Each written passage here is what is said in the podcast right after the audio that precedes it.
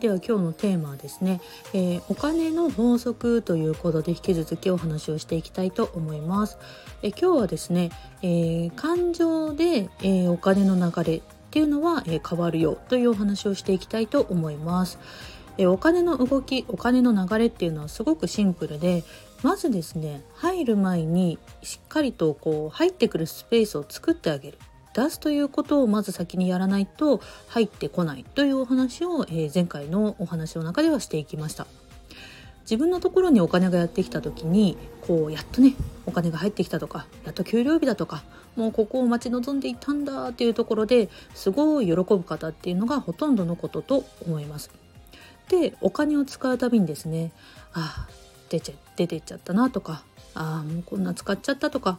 ああもうこんだけしか残ってないっていう風にそんな風な感情で使うことってないでしょうか？このようにお金が入ってきた時にはすごいこうテンション爆上がりで出ていく時にはもうもう出ていてほしくない悲しいもう悔しいみたいなそんな気持ちになってしまうそんなパターンっていうのがすごく危険な状態ですよということを、えお話をしていきたいです。えー、このね感情になってしまうとですね貧乏サイクルのこう中にですねこう足を踏み入れてしまうということスタートになってしまうんですね。でお金が入ってきた時にどういう感情になったらいいのかということなんですけれども、まあ、これはね大体の方そうですが嬉しいなとかありがとうとかそういう気持ちでお金っていうのを受け取ると思います。えそして実際使う時使う時にもありがとうっていう風なこういうプラスの感情ですねこれで使っていく送り出してあげるっていうことがすごく大事です。そもそもなんですがお金をこういただけるっていうのは本当にありがたいことです。そしてそれを使えるということもありがたいということ。そして出してあげる時にはもうね子供を送り出すかのようにですよやっぱりですね喜びながらもうねあの誰かの役に立つために旅立っておいでっていうところで、えー、心心よくあの送り出してあげるということがすごく大事です。で例えばですけどもこう何か自分のものを買いたいとかあのご褒美のために何かを買うっていう時もあのお金を払う時にああもうせっかくね頑張ってためな貯めたのに使っちゃった買っちゃったなくなっちゃったっていうふうなこういうふうな後悔っていうことがあるとせっかく自分のために使ったのにその喜びプラスの感情っていうのがですねあのゼロになっちゃう消えてしまうっていうことが起きてしまいます。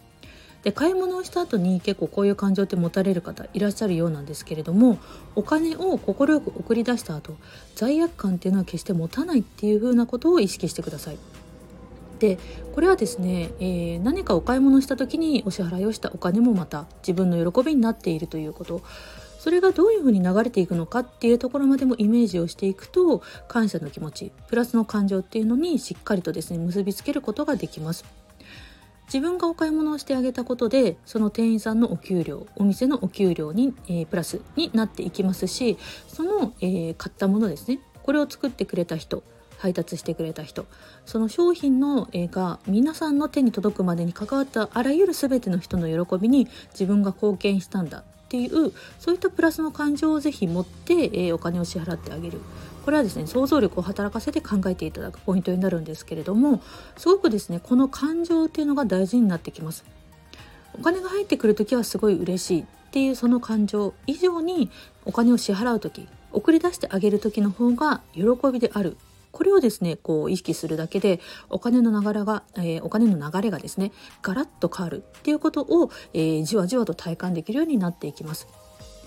そしてお金お金が入ってきたことに関してもう一つですねよくですねお金をもらっておきながらそのお金をくれた相手に文句を言ってしまう場合っていうのがありますね例えばもうお給料が少ないなとかもう頑張って働いたのにもうほんとこれだけなのとかこれっぽっちなのとか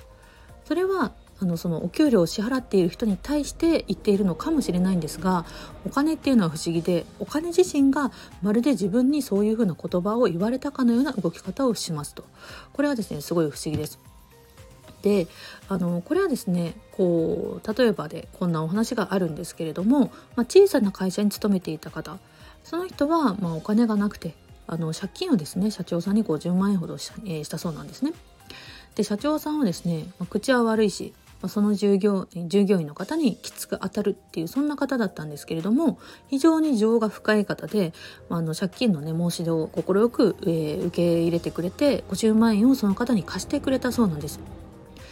でその男性っていうのはあのそのあるね男性がその50万円を借りたそうなんですけどもその社長のことが大嫌いだったけれども借金をした手前ですね耐えながらですねそこで働いていたそうなんですね。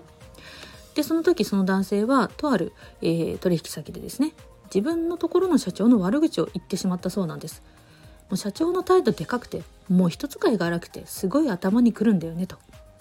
でその話を聞いていた方っていうのはあの年長者でその悪口を言っていたその男性の方にこう言ったそうなんですね。頭にくるかもしれないけどお金をもらっている限りそのお金をくれる相手に悪口なんか言っちゃいけないとこんな時代に毎月給料をもらえるってありがたいことなんだよっていうふうに諭されたそうなんですね。で結局なんですけどもこの文句を言っていた男性50万円を借りた方ですね王も全く借り、えー、感じずに返済し終わってすぐに社長に暴言を吐いてやめてしてやめていってしまったそうなんですね。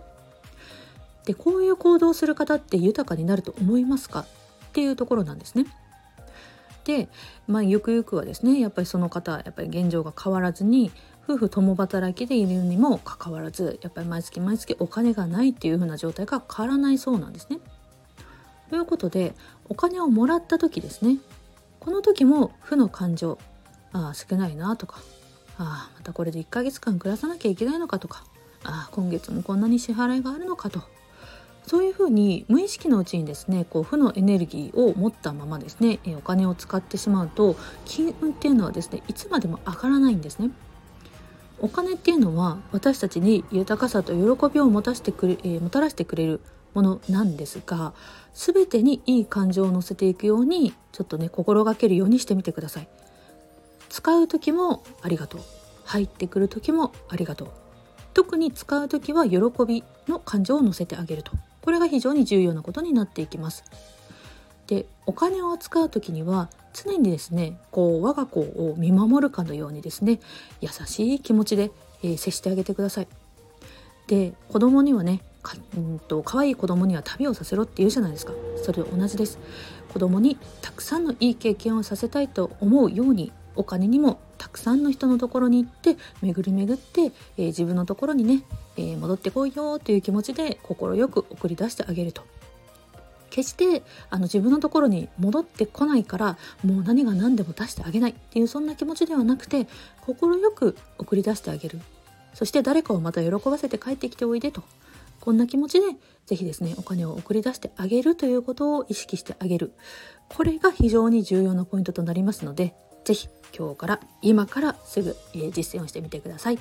はい、ということで今日のお話は以上と,、えー、以上となります。また次回も楽しみにしていてください。では失礼いたします。